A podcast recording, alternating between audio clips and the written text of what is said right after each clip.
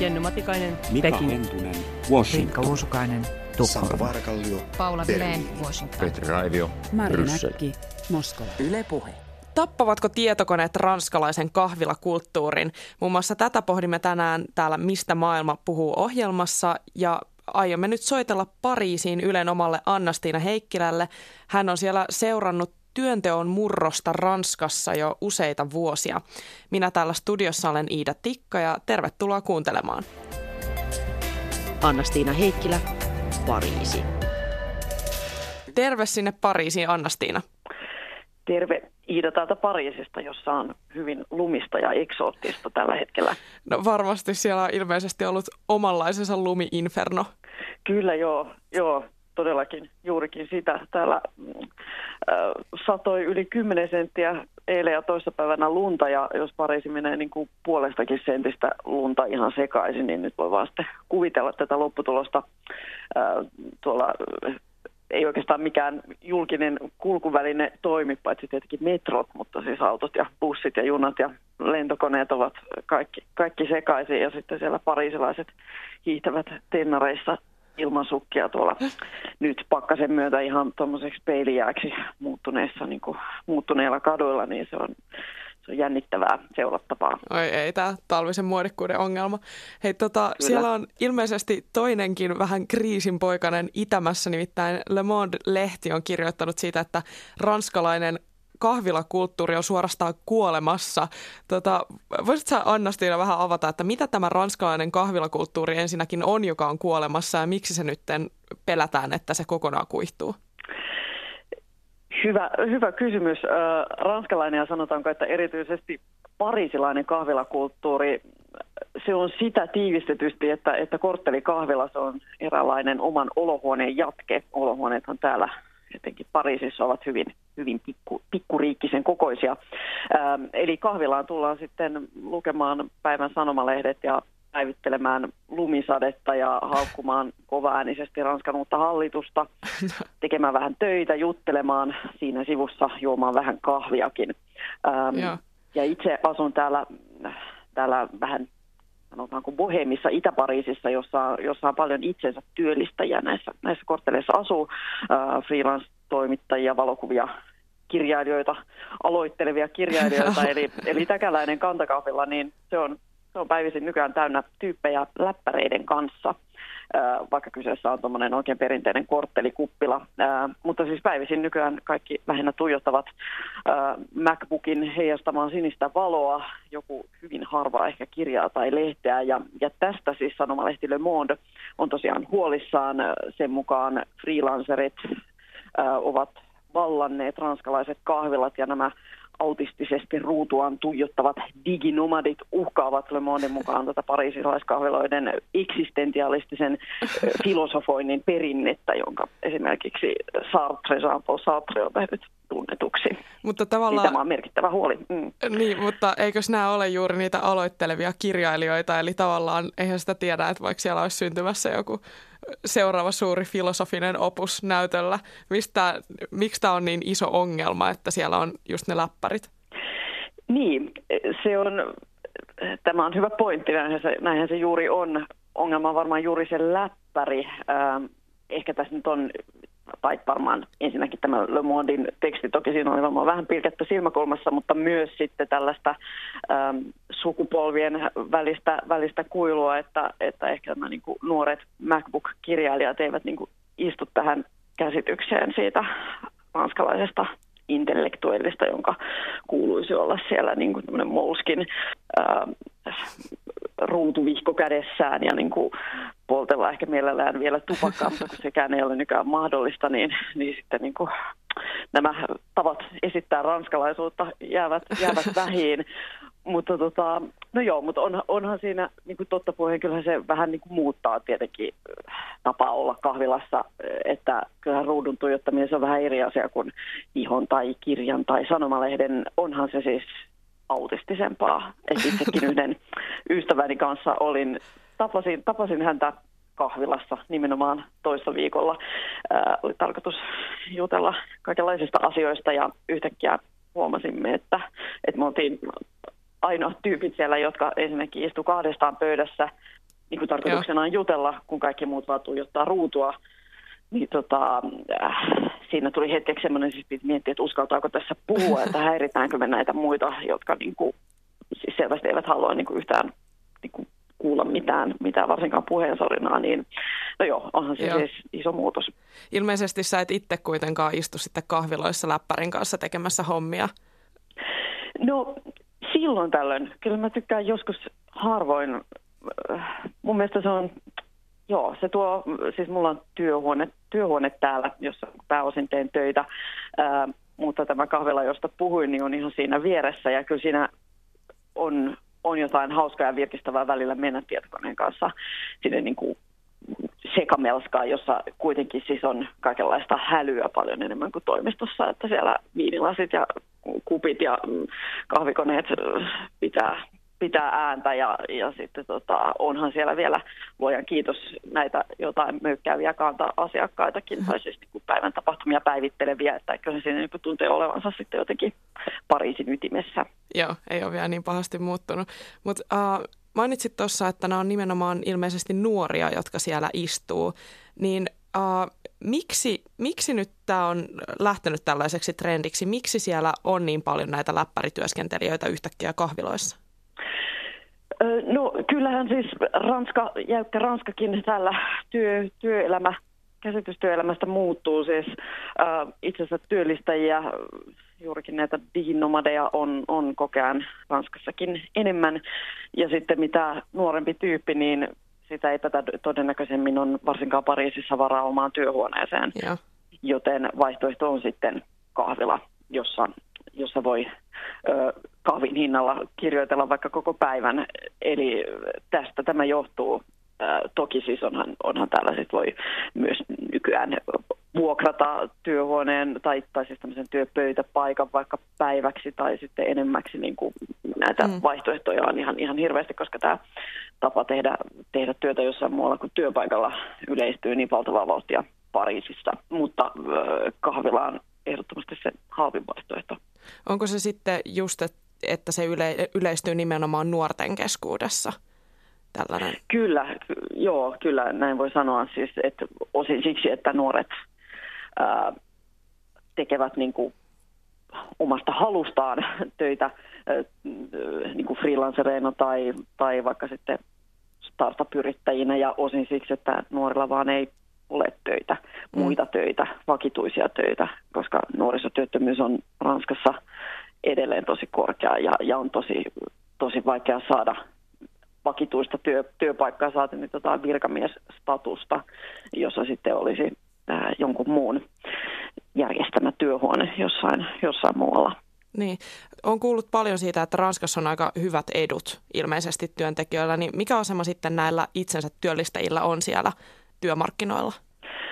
No asema on niin kuin Suomessakin ollut, ollut tietenkin tämmöinen aika välinputoaja, ää, mutta siihen nyt Ranskassa yritetään kyllä puuttua. Eli täällä uusi presidentti Emmanuel Macron, hän tullessa valituksi, niin lupasi nimenomaan juurikin itsensä työllistäjien asemaa kohentaa tai jotenkin niin kuin virallistaa edes.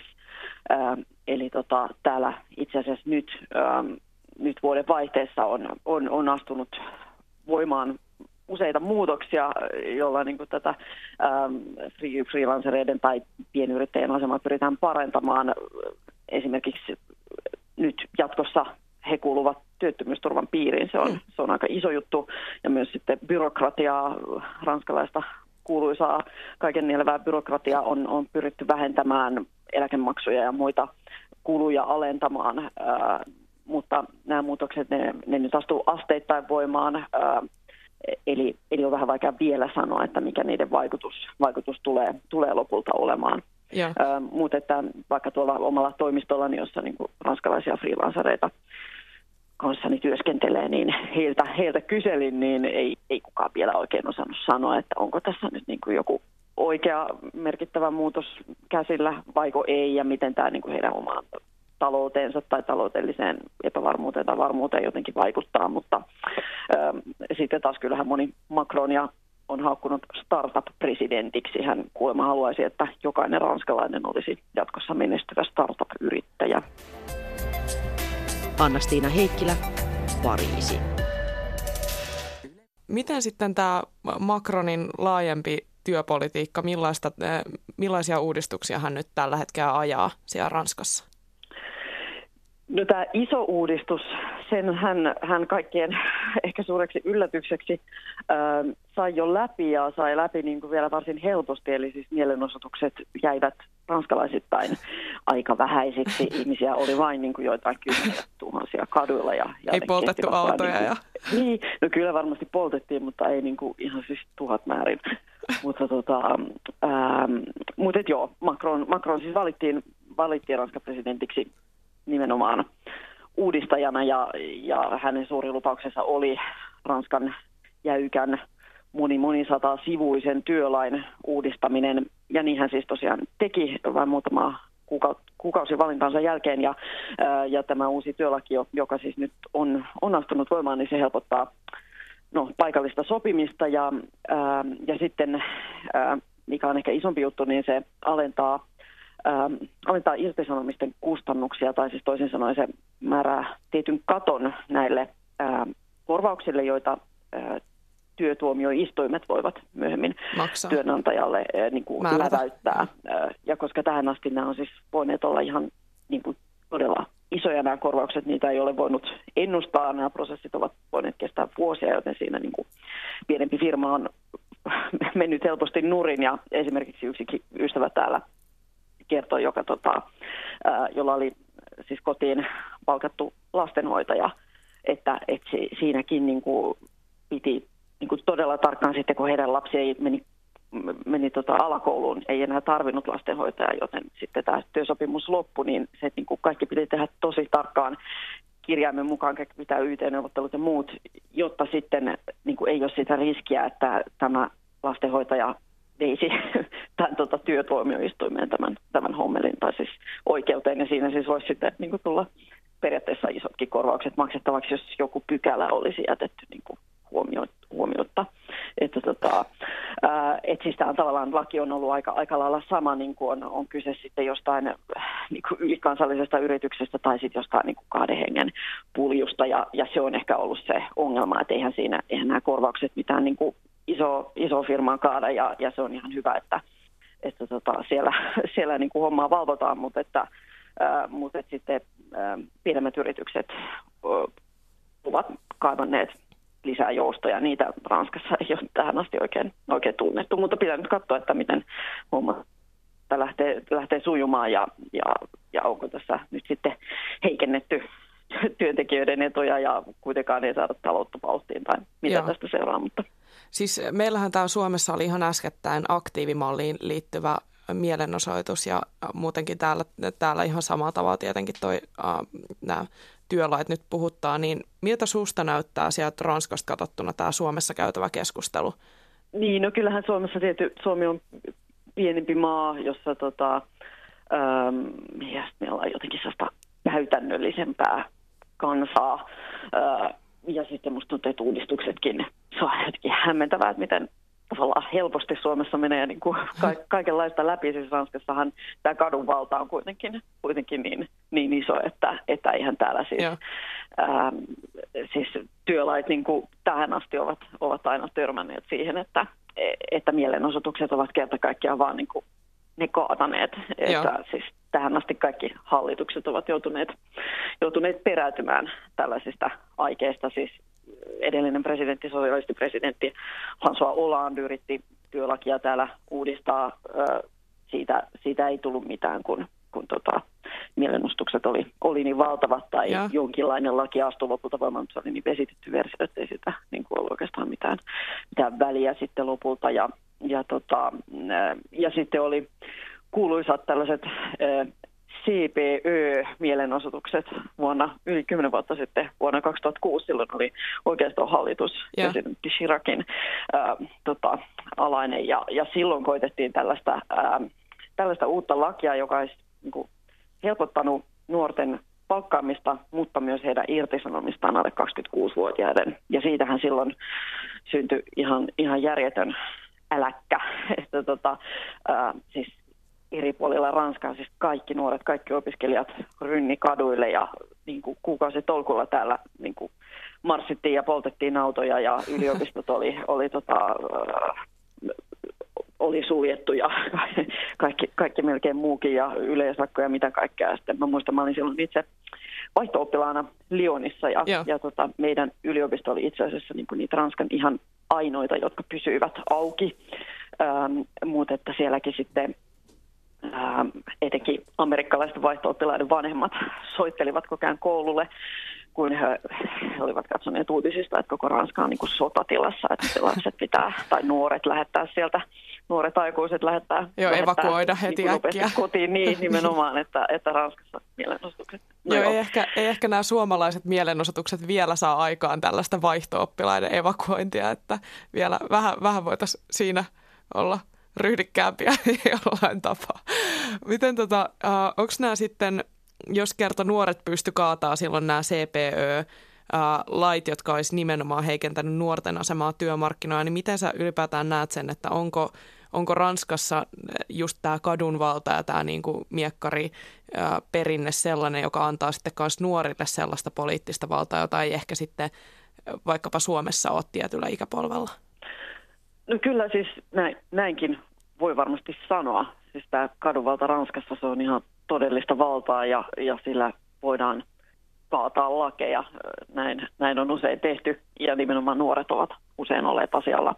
Ää, mutta toisaalta onhan se ää, sellaista valtaa, jolla voidaan niinku protestoida tai niinku vastustaa jotain asiaa, mutta sitten saadaanko tavallaan uusia, uusia niinku, ää, avauksia Joo. tällä tavoin agendalle, niin, niin se on, se on sitten niinku toinen juttu, että, että kyllähän Äh, kyllähän nuorilla on, on vahva käsitys siitä, että, että Ranskassa tietty 60 herrakerho päättää kaikesta ja kahmin siinä sivussa etuja. Äh, ja, ja valitettavasti tämä käsitys ei ole, ei ole lainkaan täysin väärä. Äh, että kyllä täällä, täällä myös niin kuin puhutaan protestisukupolvesta, se näkyy myös vaaleissa. Äh, kyllä nuoret, niin kuin kaikki äärilaitojen ehdokkaat täälläkin mm. niin kuin, äh, muita innokkaammin äänestävät. Niin, onko se sitten tavallaan, että on totuttu, että nuoret on tottunut ajattelemaan sen oman poliittisen aktiivisuutensa pelkkänä protestina?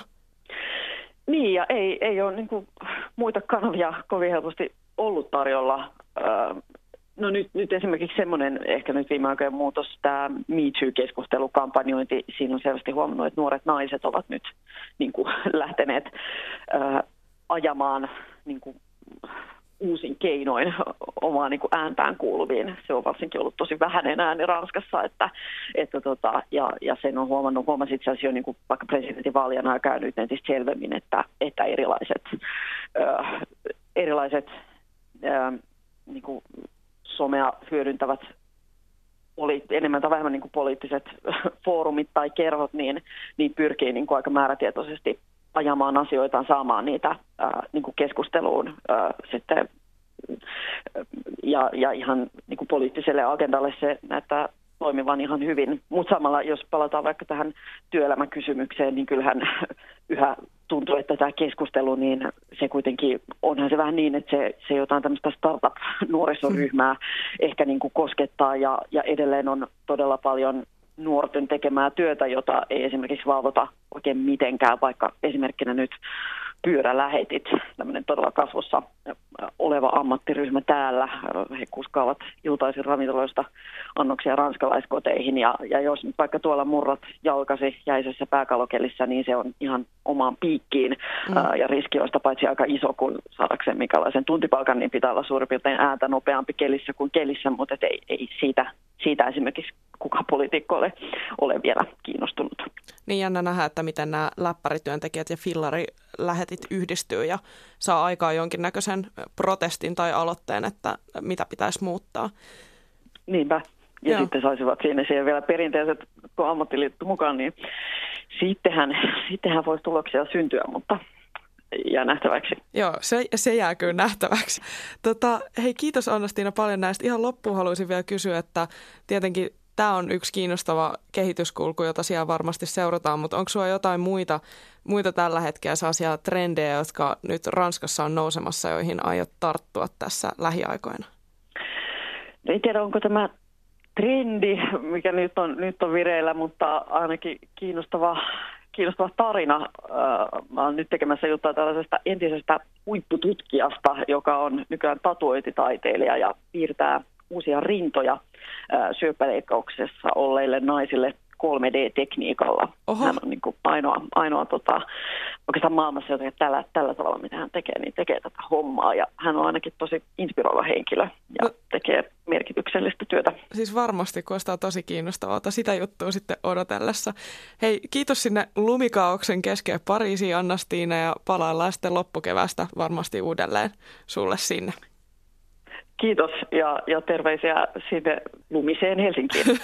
yes, kiitti. Moi moi. Moi. Se oli Mistä maailma puhuu ohjelma tällä kertaa ja seuraavaa kerraa sitten kahden viikon kuluttua suunnataan korvamme tonne Jerusalemiin kohti Ylen Aishi Zidania, joka kertoo sitten sieltä meille kiinnostavimmat kuulumiset. Minä täällä studiossa olin Iida Tikka. Kiitokset kaikille ja kuulemiin. Yle Puhe.